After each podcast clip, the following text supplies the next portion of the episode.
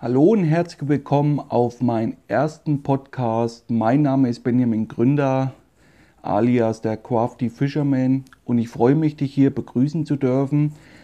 Das erste Format, äh, Thema Podcast, ja, das schiebe ich sehr, sehr lange schon vor mir her. Ich habe damals äh, schon als Interviewpartner für das Wallerradio das ein oder andere Gespräch mit aufgenommen, konnte da meine Expertisen mit einwerfen. Das ist aber leider so ein bisschen im Sande verlaufen. Dennoch hat mir dieses Format zum einen großen Spaß gemacht und zum anderen auch wirklich viel positiven Zuspruch schon erhalten da von verschiedenen Leuten. Und nun war es so, bedingt durch den Lockdown ist ja mein eigentliches Kerngeschäft, das Guiding in Italien, Spanien, fast zum Erliegen gekommen. Ich bin deutlich mehr zu Hause wie die Jahre zuvor.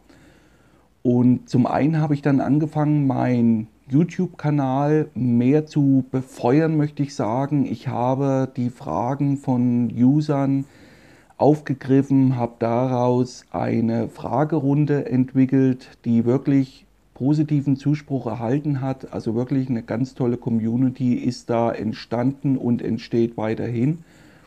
Und zum einen wollte ich eben auch diese Fragerunden zum einen in einem Podcast-Format machen, aber eben auch Geschichten, wo ich denke, die haben auf dem YouTube-Kanal vielleicht gar nicht so groß was verloren, lieber in einem Podcast einfließen lassen.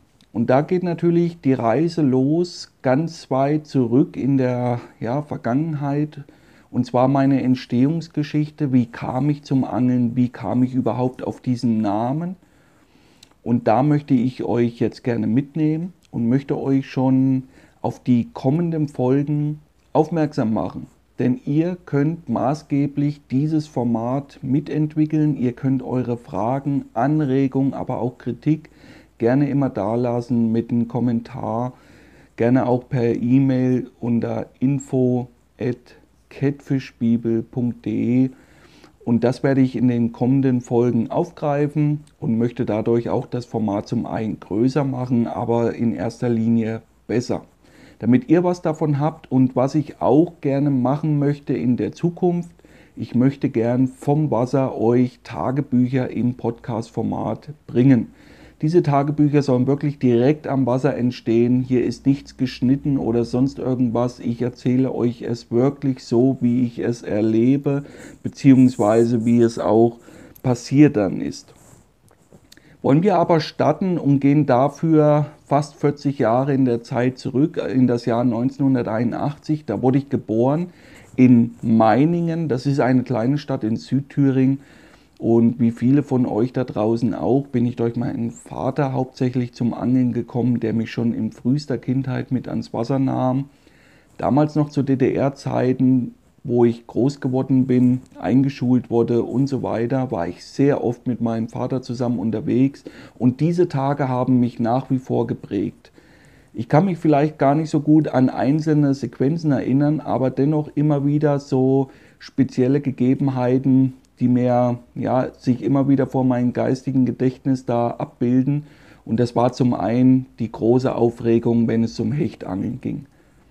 Gerade wenn es äh, in die Dämmerung überging und die Sonne verschwand langsam am Horizont, machte mein Vater sehr oft die schwere Hechtausrüstung startklar, wirklich eine unwahrscheinliche Gerätekombination aus heutiger Sicht mit einer dicken monophilen Schnur, in Verbindung mit den Korkschwimmern schweres Blei noch mit drauf, natürlich ein Stahlvorfach mit zwei Drilling gespickt. Ich durfte damals immer die Köderfische hinzusteuern. Ich war sehr oft zu dieser Zeit mit der Stippe unterwegs, also eine ganz normale Bambusstipprute. Ich glaube, die war drei Meter lang. Und so habe ich wirklich Step by Step das Angeln gelernt und kann mich aber an eine Situation erinnern, wo ich zum einen Rüge bekommen habe, aber was mich bis heute geprägt hat. Und zwar war es bei uns so, wir haben sehr kleine Vereinsseen gehabt, die fast fußläufig von unserem Elternhaus entfernt waren. Und die haben wir sehr oft regelmäßig befischt. Und ich war halt als Jungspund immer voller Tatendrang, immer vorne weg. Da kam mein Vater gar nicht hinterher. Und da ist es mehr wie einmal passiert, dass ich ans Wasser gestürmt bin, ließ natürlich erstmal unsere Tasche mit dem Essen fallen. Und das eine oder andere Mal war da wirklich eine große Bugwelle, die vom Ufer wegflüchtete. Und da wurde ich immer gerügt und wurde mir aber auch immer angezeigt, was man besser machen muss, beziehungsweise wie das Verhalten dann unter Wasser ist. Dazu kann ich mich entsinnen, dass mein Vater immer einen Eimer Wasser auf den Kiesboden gestellt hat und ich sollte dran vorbeilaufen und hatte auf den ja, auf den Eimer Wasser einfach so ein Papierschiffchen oben drauf gestellt und wenn ich vorbeigelaufen bin, hat sich das in Bewegung gesetzt. Und das ist so ein mahnendes Beispiel, was ich in meiner frühesten Kindheit gelernt habe, wie wichtig es ist, wirklich leise an das Medium Wasser heranzutreten. Es gibt viele Phasen im Jahr, gerade bei kleinen, überschaubaren Gewässern, wo sich der Schall unter Wasser natürlich wirklich weit verbreitet und viele Fische vorwarnt. Dadurch können wir uns den ganzen Angeltag wirklich zunichte machen, schon mit der Minute, wo wir ans Wasser kommen. Das sind so prägende Kindheitserinnerungen, die ich auf keinen Fall missen möchte und die ich heute auch immer wieder in meinen Fragerunden, aber auch in anderen YouTube-Filmen bzw. auch Zeitungsartikeln wiedergebe. Wenn es dann soweit war und wir hatten die ein oder andere große Rotfeder gefangen, wurde die natürlich damals noch selbstverständlich lebend beködert und mit einem Gewaltwurf vor der Hecke platziert. Und die Spannung werde ich nie vergessen, wenn sich der schwere Korkschwimmer in Bewegung setzte. Das ein oder andere Mal hätte ich natürlich gefühlt schon fünfmal angeschlagen, aber mein Vater mahnte mich dann immer zur Ruhe, zur Weitsicht und er ließ den Fisch wirklich ziehen. Dann kam der Schwimmer wieder hoch, da ärgerte ich mich schon, wo mir dann aber mein Vater erklärte, der dreht jetzt den Köder, gleich geht er wieder ab. Sehr oft hat er recht behalten und er blieb cool, zündete sich eine Zigarette an. Natürlich war sehr oft aus heutiger Sicht der Anschlag eigentlich sinnlos, da der Fisch meistens geschluckt hatte. Und dennoch haben diese Tage sich eingebrannt in mein Gehirn. Selten war unsere Beute größer wie 70, 75 Zentimeter, aber wie gesagt, wir fühlten uns jedes Mal wie die Könige der Welt. 1989 ging für viele Deutsche ein turbulentes Jahr los, was ich aber gar nicht auf die Wende bezogen empfinde, sondern das war das Jahr, wo sich meine Eltern trennten und ich stand auf einmal fast alleine da diese täglichen Angeltouren an den kleinen Vereinssee waren auf einmal passé, weil mich natürlich meine Mutter mit jungen Jahren noch nicht alleine losziehen ließ. Und dann begann eine sehr schwierige Zeit. Es kam die Wende, vieles, was zu DDR-Zeiten aufgebaut wurde, auch Jugendangelgruppen, auch das gab es zu dieser Zeit, wurde innerhalb von Monaten und Wochen vergessen. Und ich stand auf einmal alleine da und mit 13 habe ich dann gesagt, okay, der Drang ans Wasser zu gehen ist groß genug, äh, dass ich den Angelschein mache, den Fischereischein, habe mich dann da angemeldet, habe meinen Fischereischein mit zarten 14 Jahren erhalten und habe mich dann gleich im Meininger Angelverein angemeldet. Was auch in dieser Zeit wirklich ein Umbruch war, das war die äh, Befischbarkeit von vielen Gewässern. Gerade meine Heimatkiesgrube, die wie gesagt circa 10 Minuten Fußmarsch von meinem Elternhaus entfernt lag, war auf einmal im Privatbesitz. Eine kleine Pachtgemeinschaft, die erstmal äh, als erste Ansammlung große Zäune errichten ließen, mit großen Schildern drauf, Angeln verboten, Betreten verboten, Elternhaften für ihre Kinder und so weiter und so fort. Und mehr wie einmal zog ich dann leider mit langem Gesicht wieder nach Hause bin dann gleich in Meininger Angelverein wieder eingetreten, um meinen Heimatfluss zu befischen, die Werra und deren Zuläufe. Zu DDR-Zeiten waren wir hier fast nie unterwegs und das lag wirklich daran, dass wir genau wussten, wenn gearbeitet wurde in den großen Industriegebieten, die äh, in der Region im Thüringer Wald da ansässig waren. Und da kann ich mich an viele Phasen erinnern, wenn wir an dem Fluss vorbeigeschlagen sind, der wirklich Schaum transportierte, unvorstellbar. Das ist, wie gesagt, noch gar nicht so lange her auf der anderen Seite, auf der einen Seite, aber man sieht, wie schnell sich die Zeit dahingehend auch verändern kann. Auch an unseren kleinen Vereinsgewässern erlebten wir es mehr wie einmal, dass ja, die russische Besatzung, die bei uns stark vertreten war, ihre Panzer in, das, äh, in den kleinen Vereinsteich fuhr und einfach dort gewaschen hat.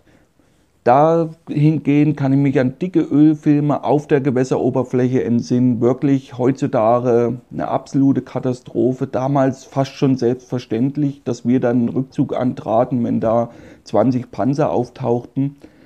Alles so Sachen, die mich, wie gesagt, geprägt haben. Und dann mit 14, 15 Jahren war ich dann an einem Fluss unterwegs, wo auf einmal viel Rückbauung auch stattgefunden hatte. Die großen Industrieanlagen, in der Form wurden fast wöchentlich zerstört. Viele Arbeitsplätze gingen dabei natürlich verloren. Aber die Natur dankte es und baute sich extrem schnell auf und kam wieder zurück. Unwahrscheinlich tolle Sessions habe ich nach wie vor im Gedächtnis an meinen Heimatfluss der Werra, meistens bewaffnet mit der Flugroute. Wir fieberten wie wild immer den 1. Mai entgegen, wenn es dann endlich losging auf die Forellenjagd. Auch zu dieser Zeit schon einen tollen Bestand an großen, wirklich sehr großen Regenbogenforellen, die halt zu dieser Zeit maßgeblich besetzt wurden, weil dieser Fisch robuster war. Diese Besatzpolitik änderte sich aber in dem Moment, wo eine junge Generation den Verein leitete. Und mittlerweile ist wirklich, ja, die Werra möchte ich sagen, unser Vorzeigeobjekt, weil wirklich viel in die Natur da investiert wurde. Wir haben wieder einen tollen Eschenbestand, super geile Fische. Nach wie vor ist der Bestand an Bachforellen wirklich sensationell und ich kehre nach wie vor, auch wenn es sehr, sehr selten geworden ist, sehr gerne an meinen Heimatfluss zurück. Mit 16 kam dann aber relativ schnell ein anderer Fisch in meinem Fokus, wo wir dann einen kleinen Vereinsteich übernahmen, der Meininger Angelverein. War es dann so, dass ich da unterwegs war und auf einmal einen der grauen Riesen in einem warmen Sommertag an der Oberfläche beobachten konnte. Schnell wurde das Leberwurst-Semmel äh, aussortiert und was eigentlich für mich bestimmt war, wurde Richtung des grauen Riesen geworfen mit einem Gewaltwurf. Der verschwand natürlich mit einem großen Schwall, aber an jenem Tag entdeckte ich wirklich die Faszination Karpfenangeln.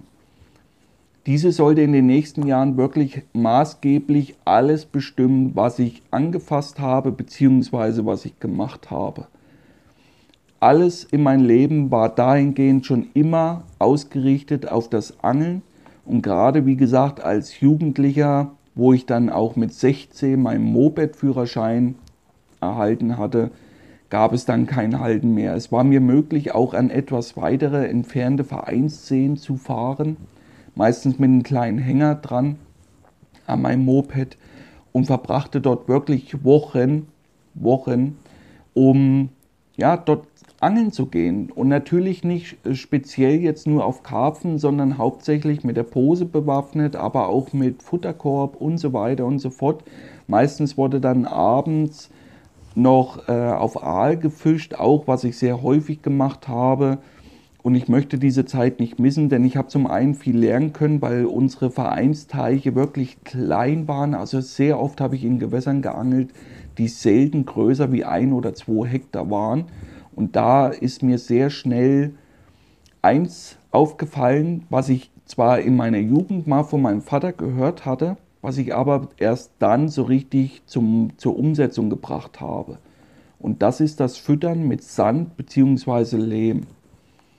Und so ging es dann halt los, dass ich durch den Moped-Führerschein auch an Gewässer unterwegs war, wo auf einmal größere Karpfen vorkamen und meine Mutter machte damals den großen Fehler und schenkte mir zu Weihnachten, war das glaube ich 1900, wenn ich mich richtig entsinne, 96, das Buch von Kai Sinnwold, Abenteuerkarpfenangeln, ein Buch, was mich wirklich fasziniert hat. Und ja, ich wollte definitiv ein dieser Riesen, die dort im Buch hochgehoben wurden, selber mal fangen. Einmal im Leben. Das war wirklich das Ziel. Es war unvorstellbar, damals einen Karpfen über 20 Kilo mal selber fangen zu können. Aber dennoch war ich halt ein junger, motivierter Angler, der immer wieder diese vielen Geschichten glaubte, die auch dann von älteren Vereinskollegen erzählt wurden. Ihr kennt die sicherlich alle. Der ein oder andere hat einen großen Fisch drauf, der war nicht zu halten und nach mehreren Stunden wilden Kampfs ist er dann leider abgerissen oder hat den Haken wieder ausgespuckt. Viele von euch werden ähnliche Geschichten kennen. Ich habe mehr wie eine davon noch im geistigen Gedächtnis. Und dadurch war ich halt so motiviert und zog Woche um Woche, Nacht um Nacht an unseren Vereinsgewässern dadurch. Ich lernte auch durch ein anderes Buch extrem viel über das Karpfenangeln und das war das Karpfieber von Kevin Maddox. Das war zu dieser Zeit, glaube ich, schon zehn Jahre alt, weil das Mitte der 80er, glaube ich, erschienen ist. Aber wenn ich mich richtig entsinne, Mitte der 90er erst in der deutschen Auflage hier. Und unser Karpfenangeln oder mein Karpfenangeln, ich war eigentlich fast immer alleine unterwegs, ging halt darauf zurück, dass wir wirklich im Stuhl gesessen haben. Also wir haben nicht irgendwie zu der Zeit auf einer Liege oder was geschlafen. Wenn wir so müde waren, dass wir die Augen nicht mehr aufhalten konnten, dann habe ich die Ruten reingeholt und habe mich schlafen gelegt. Das ist vielleicht für viele heute unvorstellbar, aber so war das halt damals. Man hat wirklich gestiert. Irgendwann hatte ich schon immer wie so einen Tunnelblick ich habe damals immer so große Ringe in die Hauptschnur gehangen und sobald da ein Zupfer war, wurde aufgesprungen und ich kann mich nach wie vor an ein Kapitel erinnern aus Karpfieber, wie gesagt, von der Ikone des Karpfenangelns Kevin Maddox, wo er aufzeigte, wie er sein Setup aufstellt dass er die Liege bzw. den Schirm so in Position bringt, dass er im Liegen anschlagen kann. Das hat mich absolut fasziniert, weil zu dieser Zeit, wie gesagt, hatte ich nur einen ganz normalen Campingstuhl. Ich kann mich da an viele schlechte Nächte erinnern, durchgefroren, komplett übermüdet, hungrig. Die Frustration machte sich natürlich breit, weil unsere Montagen viele, viele Fische zwar fingen, aber selten einen der erhofften Riesen und schon gar nicht einen dieser Riesen, wie sie oft in diesen Fachbüchern abgebildet wurden. So machte sich nach und nach eine gewisse Erkenntnis breit und das war die, dass vielleicht unsere Fische gar nicht so groß sind in unseren Vereinsgewässern. Mit den einen oder anderen konnte ich darüber schon sprechen, aber es war extrem verpönt, Fische zurückzusetzen. Wirklich, das war heiß diskutiert unter der Anglerschaft. Und man trat da wirklich so ein bisschen als Buhmann in dem Verein auf. Aber äh, dadurch, dass ich dann halt relativ viel Gegenwind bekam, habe ich mich dann immer mehr zurückgezogen und wirklich allein mein Ding gemacht.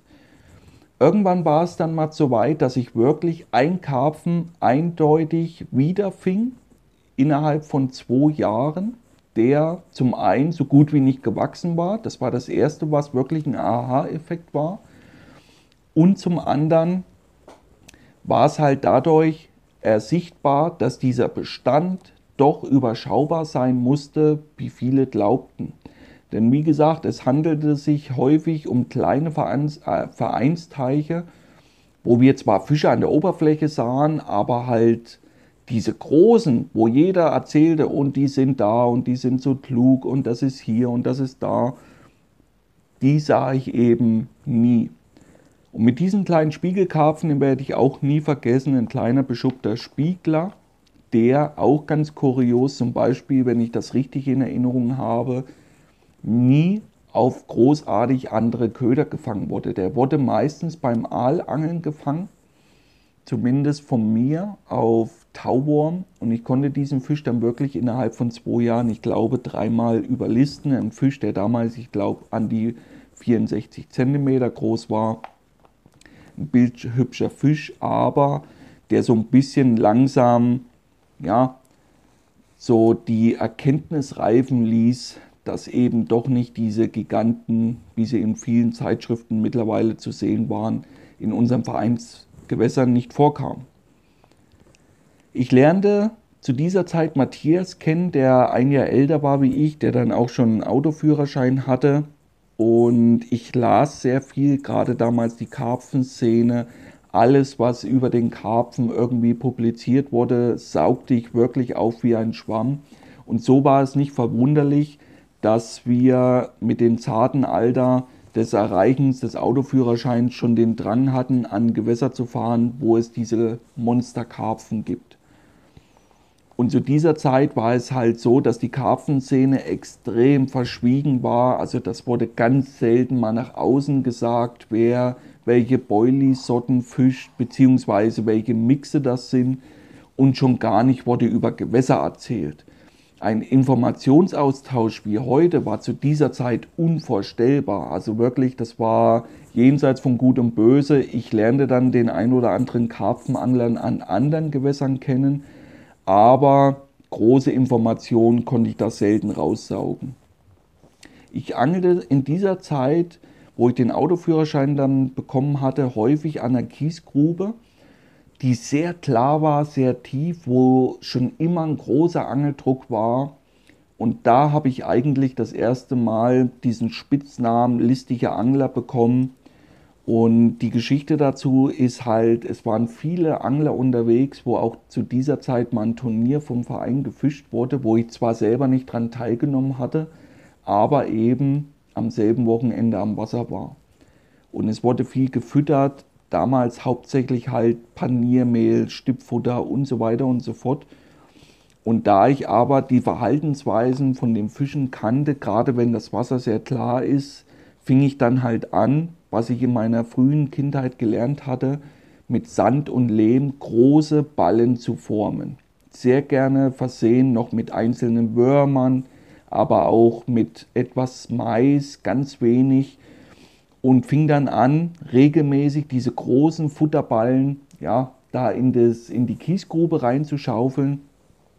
Das war eine Aktion, die natürlich erstmal Häme und Spott nach sich gezogen hat, aber relativ schnell ging der Plan auf, denn durch diese Wolkenbildung konnte ich es schaffen, dass unter Wasser für die meisten Fische es aussah, wie als wenn da was zu holen ist, dass Futterneid entstand und ich fing da wirklich eine fantastische Serie, nicht nur an Karpfen, sondern auch an XXL-Brassen. Also wirklich Brassen in der 8-Pfund-Kategorie, richtig tolle Fische dabei.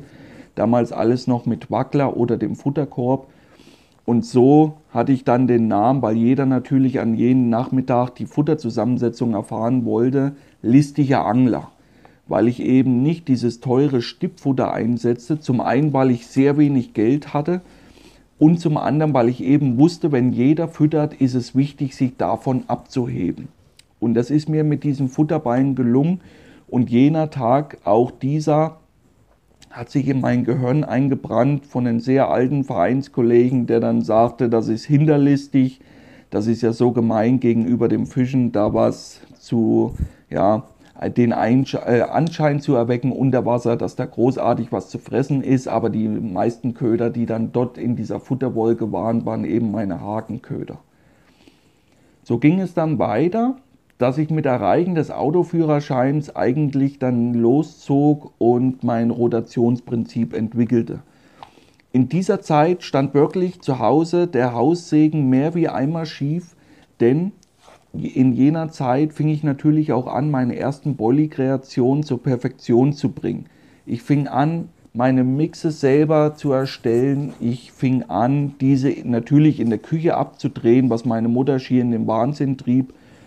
Ich äh, experimentierte viel und war noch mehr am Wasser wie zuvor. Dadurch, dass ich halt alles wirklich auf das Angeln ausgerichtet hatte, waren auch meine schulischen Leistungen wirklich schlecht ich weiß nicht, ob sie besser gewesen wären, wenn ich mich dahinter geklemmt hätte. Dennoch kann ich mich an die eine oder andere Begebenheit erinnern, wo mein Lehrer mich ermahnte und mich munter machte, weil mir wirklich jedes Mal die Augen zugefallen sind, wenn ich mehr wie einmal eine Nacht wieder am Vereinssee auf meinen Stuhl verbracht hatte, in der Hoffnung, einen der XXL-Karpfen fangen zu können. Und dahingehend war es dann halt so, dass ich wirklich mit 17 aus der Schule geflogen bin, ohne Schulabschluss, ohne alles und stand dann da, war auf der einen Seite ja schon großmaulig, weil ich ja alles, was ich tat, nie in Frage gestellt hatte. Ich wollte angeln, nur angeln. Nach der Schule flog der Ransen sofort in die Ecke und weiter ging es. Und auf einmal stand ich aber da, kein Geld. Meine Mutter drehte mir dann auch das Taschengeld, den Hahn erstmal ab. Ganz schlecht ausgerüstet noch zu jener Zeit. Kein Geld großartig für Futter und so weiter. Und deswegen habe ich halt extrem viel auch experimentiert zu jener Zeit mit günstigen Futtermehlen, die ich dann zusammenrührte. Ich kannte ja viele Futterzusammensetzungen durch meine Kindheit, weil ich da wirklich fit gemacht wurde, auch durch meinen Onkel, durch meinen Opa, die zu DDR-Zeiten Wettkampf fischten. Und so entwickelte sich das dann halt, dass ich zwar mit 17 aus der Schule geflogen bin, aber da nichtsdestotrotz weder aufgehört habe mit Angeln, im Gegenteil jetzt noch mehr. Aber irgendwann konnte ich es mir halt wirklich nicht mehr leisten. So musste ich dann anfangen, notgedrungen eine Lehre zu machen. Ursprünglich war da mal mein Plan, ich gehe zur Bundeswehr, aber das ist relativ schnell verworfen worden, weil wo ich bei der Musterung war, wurde mir dann gesagt, dass ich eine Farbenblindheit habe, die ich natürlich selber in der Form nie festgestellt habe aber damals sagte mir, ich werde nie einen LKW fahren können, geschweige denn mal äh, eine andere Ausbildung da für große Maschinen machen können. Und so begab sich dann es, dass ich anfing, als Lagerist eine Lehre anzufangen, wo ich äh, mein Einkommen hatte und wo jeder Verdiente, damals ja noch Mark, in das Angeln floss mit 18 dann wirklich mit meiner Mutter überredet und meinen Großvater, dass sie mir ein, ein, kleines Auto mitfinanzierten. Das war alles nicht so einfach damals und so ging es dann halt los, wirklich mit 18 mit meinem Fiat Uno wirklich am weit entfernte Gewässer. Und die ersten Gewässer, die ich dann wirklich intensiv befischt habe, war gar keine klassischen Karpfengewässer, sondern es waren die Bottengewässer rund um Rügen. Und das hing halt zu der Zeit zusammen, dass mein Jahr in verschiedene Phasen aufgeteilt war. Die Sommermonate, Frühjahr war meistens den reinen Karpfenfischen gewidmet und im Oktober ging das eigentlich los und ich fischte nur noch auf Hecht. Und mein Freund Matthias, den ich in jener Zeit kennenlernte, fischte damals mehr oder weniger zufällig in seinen Urlaub an den Bottengewässern und wo wir dann 18 waren, haben wir gesagt, okay, da fahren wir hin. Der hatte dort einen Fisch mal gefangen mit über 90 cm. Für uns ein absoluter Ausnahmefisch zu jener Zeit. Und so sind wir einen Lockruf gefolgt, der damals in der Form noch gar keiner war.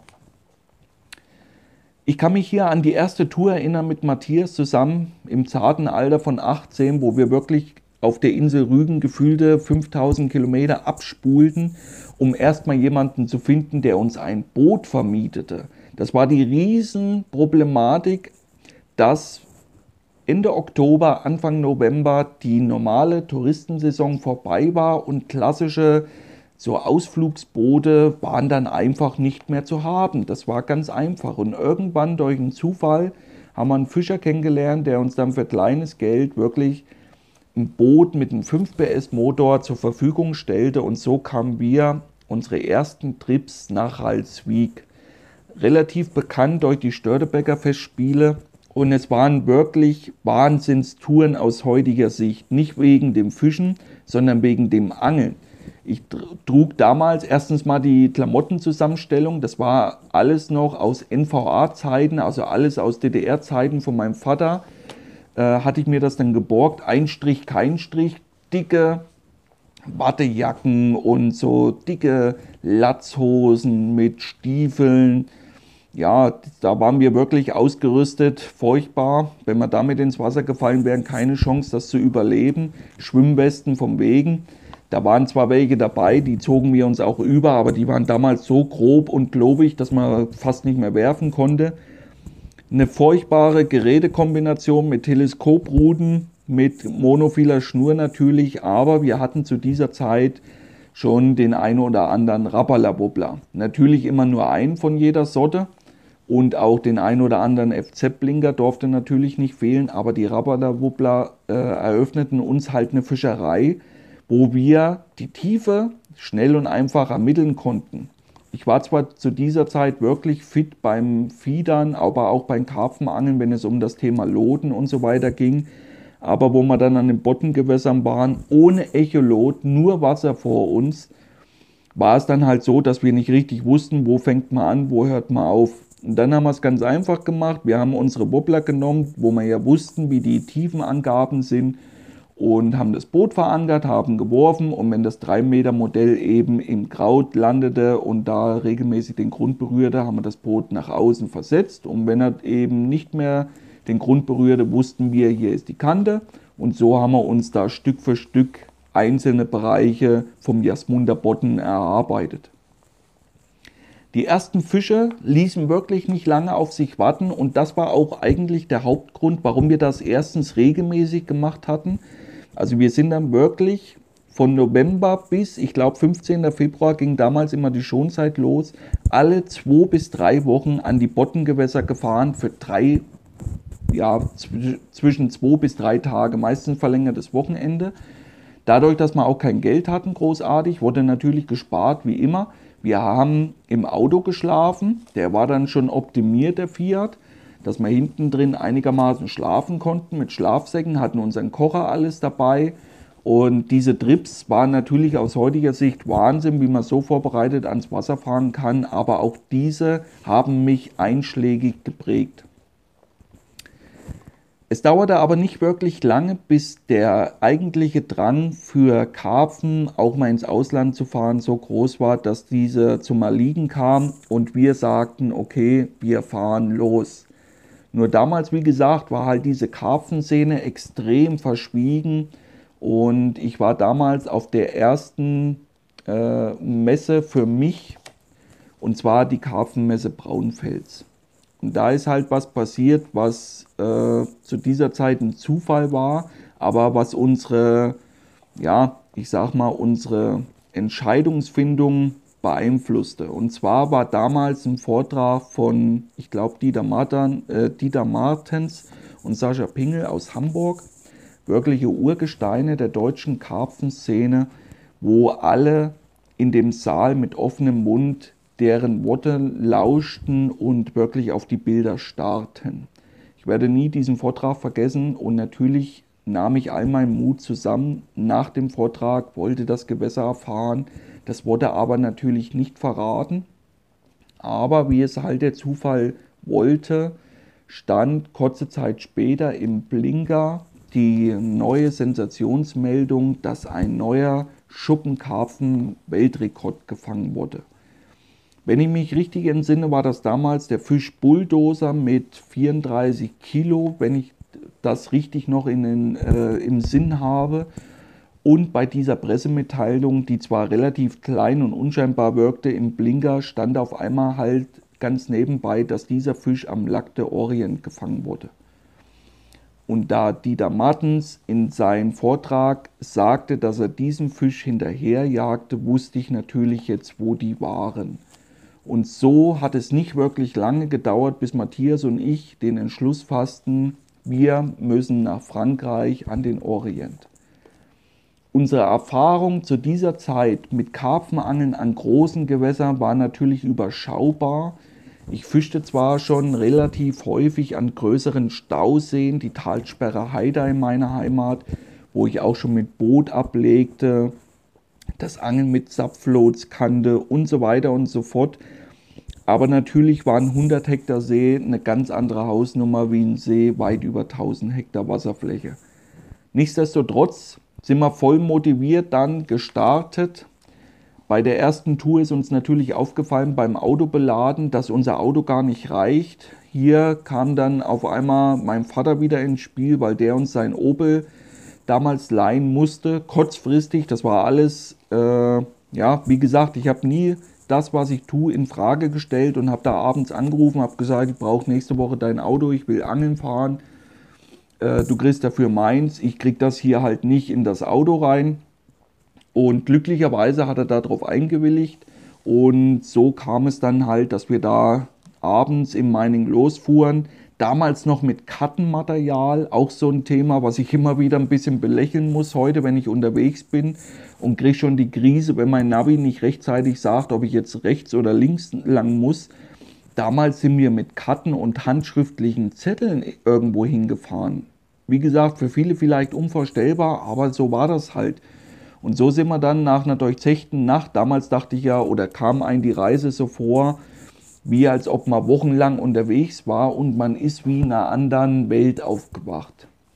Das größte Problem zu der Zeit war natürlich, dass man keine Informationen hatte. Also man ist nicht weggefahren und wusste, wo man die Angelkarten bekommt, wo man ans Wasser kommt, wo gute Plätze sind, wie ist die Fischerei, wie sind die Grundsachen, die man beachten sollte und so weiter und so fort.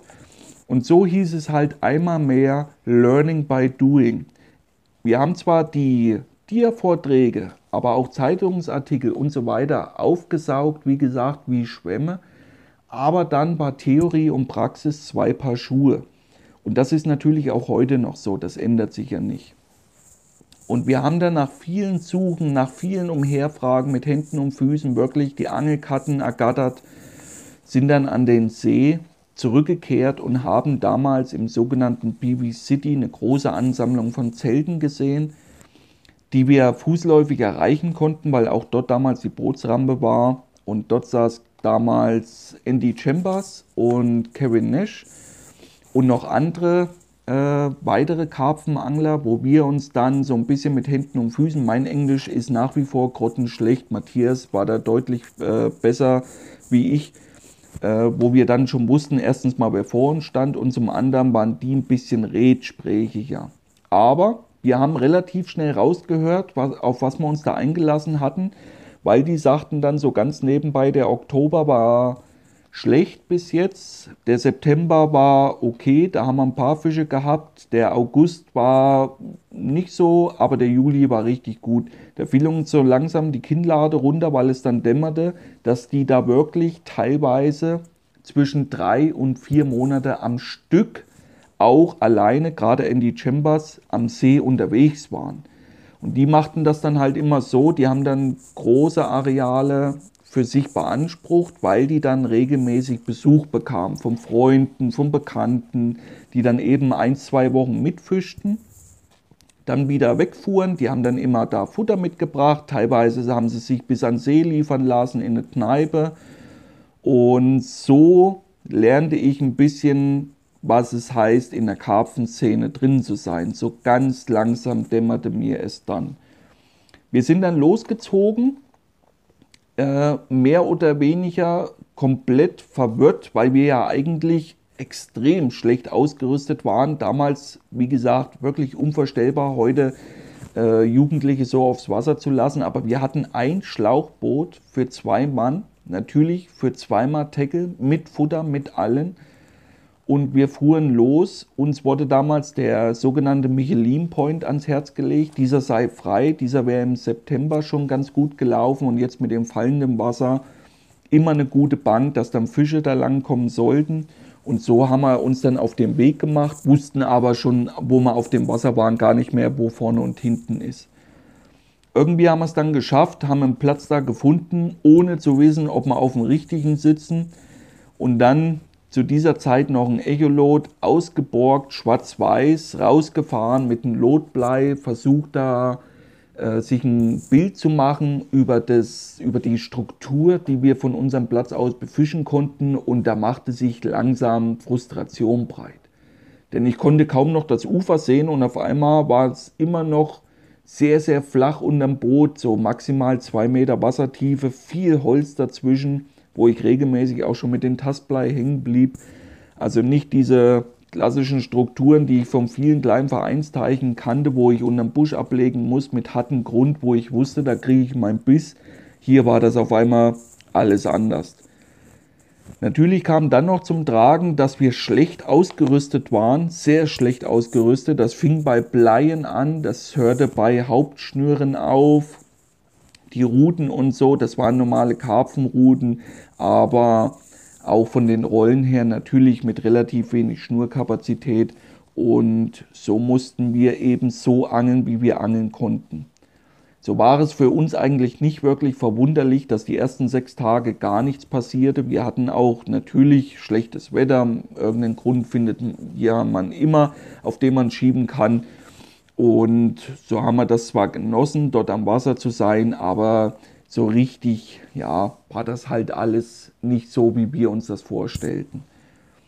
Nichtsdestotrotz haben wir gesagt, wir sitzen das jetzt hier aus, wir gucken viel umher. Ich suchte dann auch wirklich, äh, ja, so von früh bis abends immer wieder mit dem Lotblei, ob ich doch irgendwo was finde, wo man eine Route hinlegen kann.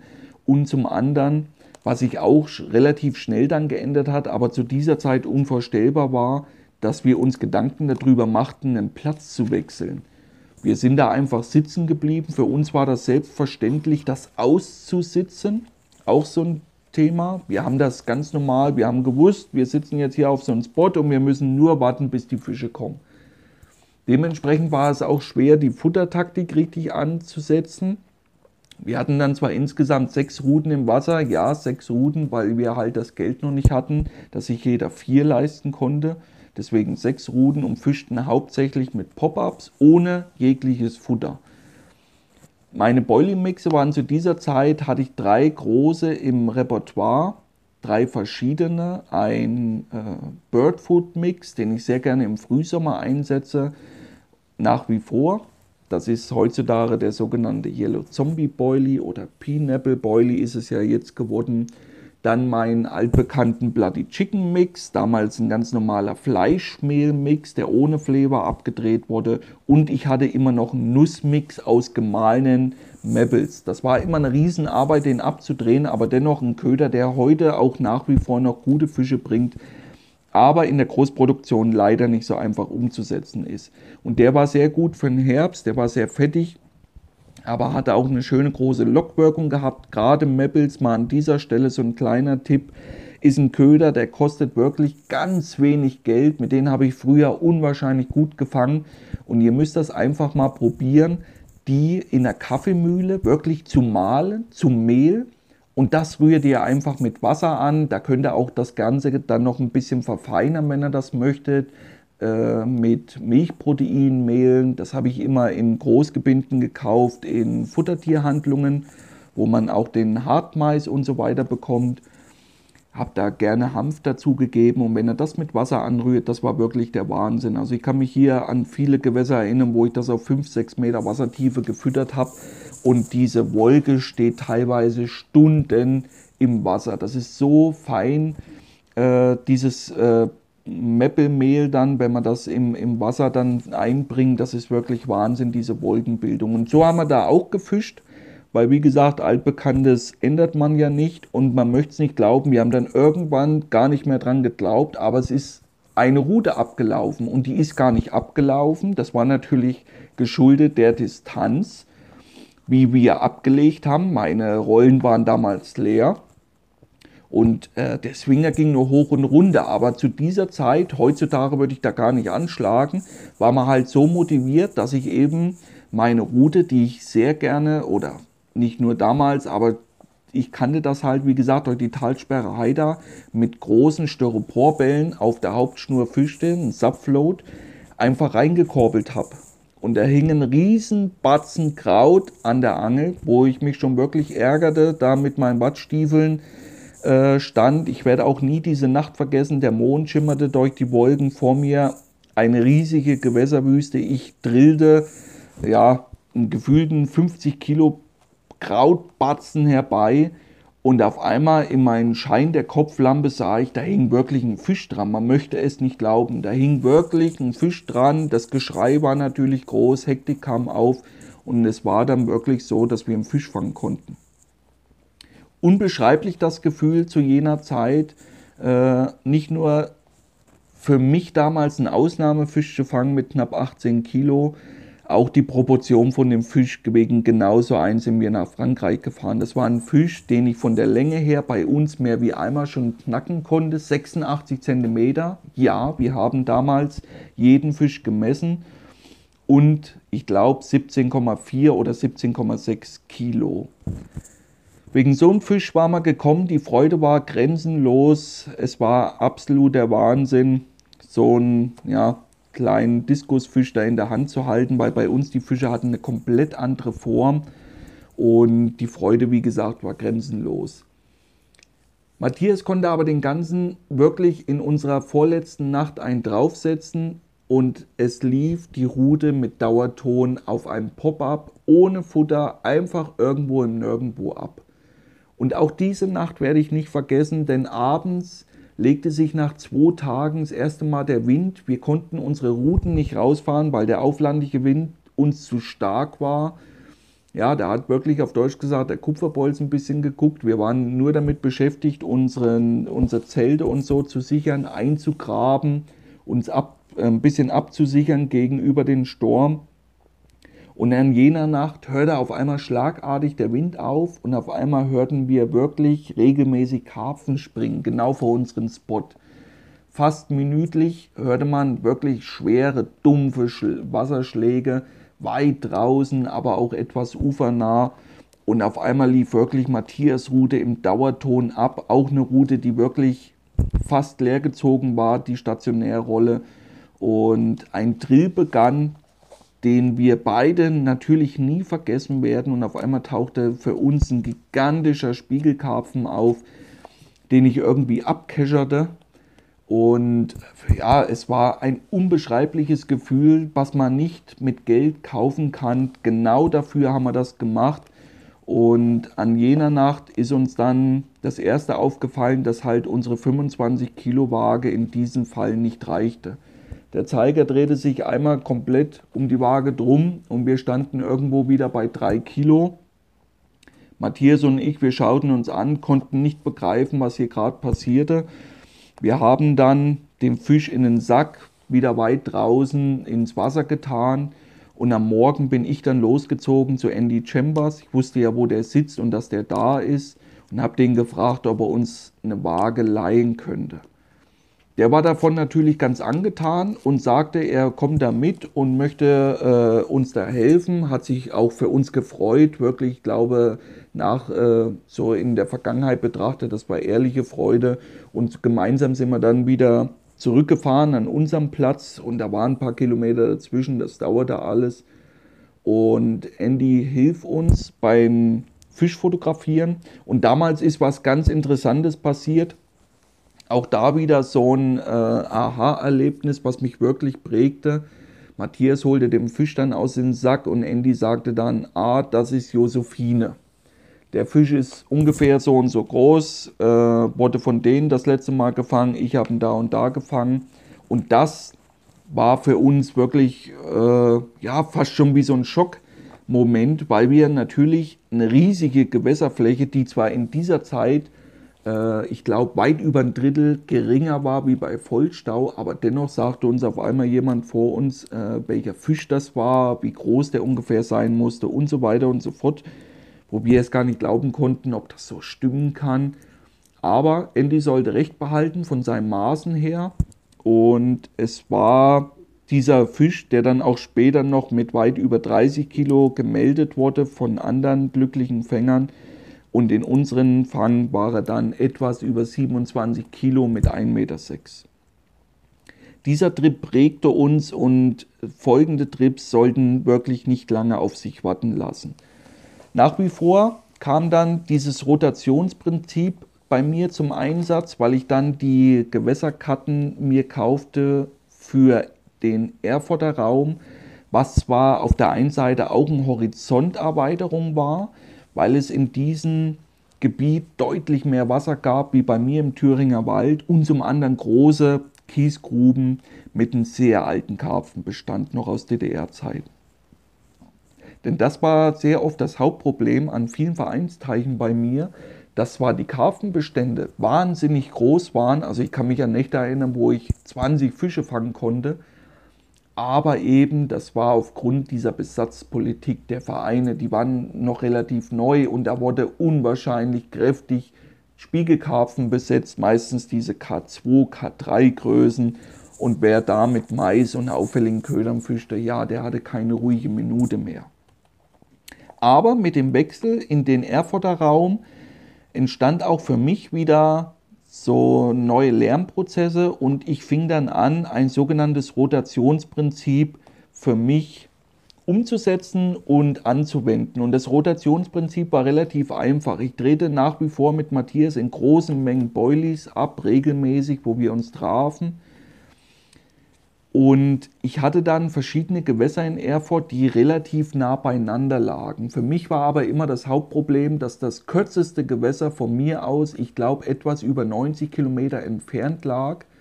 Und so habe ich dann angefangen, drei Gewässer mir rauszusuchen. Und zu dieser Zeit ging das alles noch relativ einfach, weil da halt wenig los war. Wirklich wenig los. Ich konnte mir Plätze füttern, die sogar mit dem Auto erreichbar waren wo ich genau wusste, wenn ich da jetzt fütter, kann ich am Freitag zurückkehren und kann da angeln. Da sitzt keiner, da war ich mir relativ sicher. Und wenn da mal einer sitzt, dann angelt der da mal in den Abend hinein auf Aal und ist Mitternacht wieder verschwunden. Das habe ich sogar mehr wie einmal dann ausgesessen.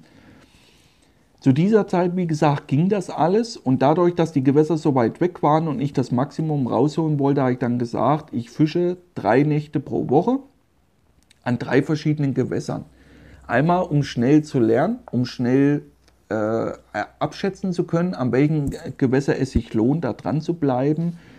Und natürlich auch, weil ich die Zeit optimal nutzen wollte. Und so fing ich an, wenn ich am Montag, es war immer Montag, Mittwoch, Freitag, mein Angeltag, bin ich Montag Abend nach der Arbeit rausgefahren, direkt ans Wasser, habe Kiesgrube A und B gefüttert und habe an Kiesgrube C geangelt. Bin am Dienstag wieder nach Hause, am Mittwoch bin ich dann an Kiesgrube C und A zum Füttern und habe B beangelt und so weiter. Und so habe ich relativ schnell dieses Rotationsprinzip vom Mai bis Ende September durchgezogen, habe unwahrscheinlich viel Futter dafür verbraucht. Ich glaube, damals war eine Jahresbilanz von 800 Kilo und das waren aber Kilo in Mehl immer gerechnet, weil ich ja Mehl immer gekauft habe und habe nicht dann gerechnet, wie viel das mit Ei wiegt sondern habe nur meine Mehlzutaten äh, ausgerechnet, wie viel Grundmasse ich davon dann zusammensetzte. Das waren sicherlich unwahrscheinliche Futtermengen, aber auf der anderen Seite waren da wirklich Sternstunden dabei. Ich konnte unwahrscheinlich viele Fische fangen und für unsere Zeit auch Ausnahmefische. Bis 18 Kilo, dann kam auch mal 19 Kilo und so blieb ich da halt dran gab mehr und mehr Gas. Das Futter wurde dann immer besser, auch so, dass es in Großproduktion für uns leichter abzudrehen war, weil das war ein Riesenproblem.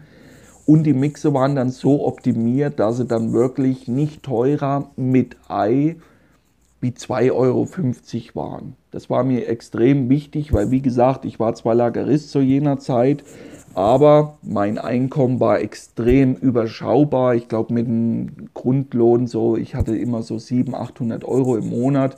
Und das musste für alles reichen. Für mein Benzin, natürlich für Futter, für das bisschen, was ich am Wasser zum Leben brauche und so weiter und so fort. Ja, diese Zeit, wie gesagt, war unwahrscheinlich anstrengend auf der einen Seite, aber auf der anderen Seite konnte ich da auch wieder extrem viel lernen und mitnehmen. Das Bottenangeln kam nach wie vor in den Herbst- und Wintermonaten äh, zum Tragen, was ich nach wie vor auch sehr, sehr gerne machte. Dann natürlich besser ausgerüstet, die Fänge wurden besser. Auch hier kann ich mich an Sessions erinnern. Wir lernten Matthias Fuhrmann kennen in jungen Jahren, wo er noch Student in Leipzig war ich kann mich an wirklich Sessions erinnern mit Matthias zusammen zu dritt auf dem Boot. Ich glaube, sieben Fische weit über einen Meter, zwei Fische über der 15 Kilo Marke dabei. Also wirklich abartige Sternstunden damals dabei auf sein kleinen Boot, der ESOX. Und auch immer wieder schön dahingehend zurückzublicken, weil ja Matthias eines der größten Guiding-Unternehmen in Deutschland mit aufgebaut hat, maßgeblich das Team Bottenangeln. Und auch wenn ich jetzt selber viele Jahre nicht mehr dort gefischt habe, wird es wirklich mal Zeit, dorthin zurückzukehren. Es sollte aber nicht wirklich lange dauern, bis mir ein anderer Fisch wirklich, ja, nicht nur Interesse bereitete, sondern wo sich wie so ein Mythos über dem Fisch ergab. Und das waren die unzähligen Geschichten von Anglern über den Wels von Riesenfängen, die ab und zu mal schon in den Medien verbreitet wurden, bis hin zu den Geschichten, dass sie auch bei uns in den Vereinsteichen schon ihr Unwesen treiben. Kein Fisch ist mehr vor diesen sicher und die übernehmen jetzt das Gewässer, die fressen alles leer. So war er auf der einen Seite nicht nur ein Mythos, sondern auch ein Feind, den es erstmal zu bekämpfen galt. Aber wie sollte man einen Feind bekämpfen, wenn man nichts über ihn weiß?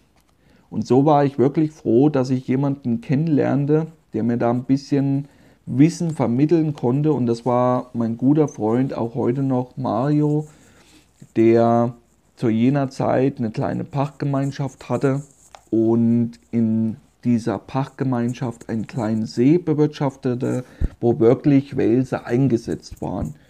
Und die Einladung kam, ob ich denn nicht mal Lust hätte, mit ihm da gemeinsam auf Wels zu angeln. Und daraufhin äh, kam es halt so, dass ich natürlich nicht ablehnte und wir da gemeinsam an seinen kleinen See fuhren. Ganz, ganz kleiner Vereinssee.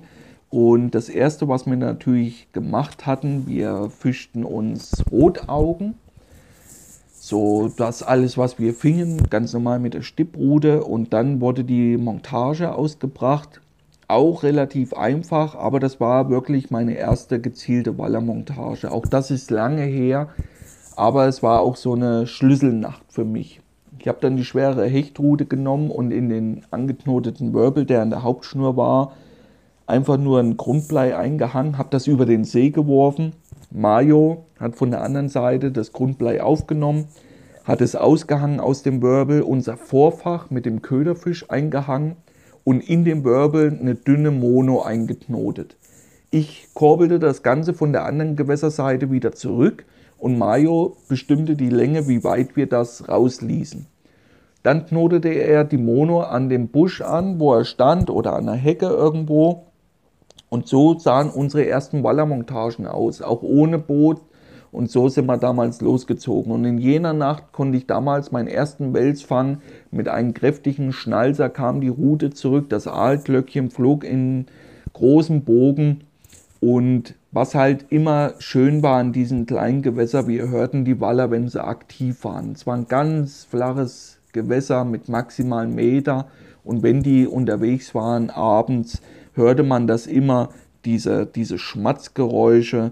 Und so war es da auch. Und wie gesagt, wir hörten und sahen auch diesen Biss so auf der Wasseroberfläche, wie sich das Wasser kräuselte. Und auf einmal tat es wirklich eine große Welle. Und in demselben Augenblick flog die Glocke, wie gesagt, davon. Und ich konnte da meinen ersten Wels gezielt fangen. Der war ziemlich genau 87 oder 86 Zentimeter, wenn ich mich richtig entsinne, aber nichtsdestotrotz ein Fisch, den ich in mein Gedächtnis gespeichert habe. Dieser Fisch, wo das die Nacht war, veränderte dann wirklich mein Leben, weil ich beobachtete dann den, den Fisch, wo man draußen hatten, schauten ihn uns genau an und in jenem Augenblick war klar, auch davon willst du mal einen großen fangen. Zu dieser Zeit war es dann schon so, dass ich meinen ersten 20 Kilo Fisch dann auch fangen konnte, Karpfen. Und so war es dann zwar, dass ich nach wie vor mit großer Leidenschaft den Karpfenangeln nachging, aber auch durch Wiederfänge in Erfurt dann auch schon wieder abschätzen konnte, dass ich einen Großteil des Fischbestandes an den Gewässern, wo ich unterwegs war, fangen konnte. So ging das Ganze dann los, dass ich wirklich viel unterwegs war, damals dann an die Elbe, aber auch an den Rhein, auch hier wieder wirklich schlecht ausgerüstet, aber auch immer wieder, ich konnte extrem viel lernen, ich habe extrem viel gesehen und auch wenn ich oft als Schneider nach Hause gefahren bin, haben mich diese Tage geprägt und ich durfte dabei immer wieder meine eigene Fischerei auf ein nächstes Level heben. Deswegen waren diese Sessions, auch wenn sie ohne Fisch für mich verlaufen sind, dennoch wichtig, dass ich sie umgesetzt habe. Und das ist immer wieder so ein Punkt, was ich heute sehr oft so ein bisschen vermisse. Gerade so im Internet macht sehr häufig den Eindruck, dass Leute alles auf den äh, Präsentierteller haben wollen, wo sind die besten Stellen, wie muss ich angeln, wo muss die Route hin? Und dann schreibt man denen was und dann, ja, aber wo ist die Kante, ich muss die Kante wissen. Und sowas gab es zu unserer Zeit nicht. Man hat sich in der kleinen Form mit seinen bekannten Freunden schon ein bisschen ausgetauscht, aber diese Offenheit gegenüber anderen, gerade Fremden, war extrem zurückhaltend. Ich kann mich hier an viele Messen erinnern, wo man wirklich den Ball flach gehalten hat und man hat vielleicht das ein oder andere Fangbild dann schon mal rumgezeigt, damals noch mit Bildern, so ein Fotoalbum, das habe ich auch heute noch. Hat er auch seine Fangbücher mitgehabt. Aber dass man das jetzt rausposaunt hat, wo, wie, was, um Gottes Willen. Das war große, das war verpönt, das durfte man auf keinen Fall machen. Und das vermisse ich heutzutage so ein bisschen an dieser Entwicklung der sozialen Medien. Aber wie alles, was Schatten hat, überall wo Licht ist, ist auch Schatten, so rum muss man es ja sehen. Und deswegen ist ja diese Entwicklung für alles auch positiv, wenn man dieses Netzwerk nutzt und damit auch gemeinsam wächst und selber sich einiges an Stress und Arbeit ersparen kann. Von daher mache ich ja auch diesen Podcast nicht nur, damit ihr Geschichten hört, wie ich zu meinen Crafty Fisherman gekommen bin, sondern eben auch, damit ihr einzelne Punkte für eure eigene Fischerei übernehmen könnt und selber am Wasser umsetzen könnt. Für den ersten Podcast, denke ich, kommen wir so ein bisschen dem Ende entgegen, weil die ganze Entstehungsgeschichte, wie ich dann zu einer Firma gekommen bin als gesponserter Angler und so, möchte ich euch gerne im zweiten Podcast dann mit an die Hand geben, diese ganze Entwicklungsgeschichte. Das waren meine Anfangszeiten, wirklich von der Pike ja, bis hin zu den ersten Welsfängen, die wirklich dann auch wieder mein Leben veränderten. Erst waren es die normalen, in Anführungszeichen, Fische, dann kam der Karpfen und dann kam der Wels, der wirklich das nochmal alles auf ein nächstes Level hob. Und ich hoffe, ihr habt Spaß mit dem Format. Lasst gerne ein Like da, teilt das mit euren Freunden. Wir hören uns dann schon in der nächsten Woche mit der nächsten Folge. Bis dahin alles Gute, euer Benny. Ciao.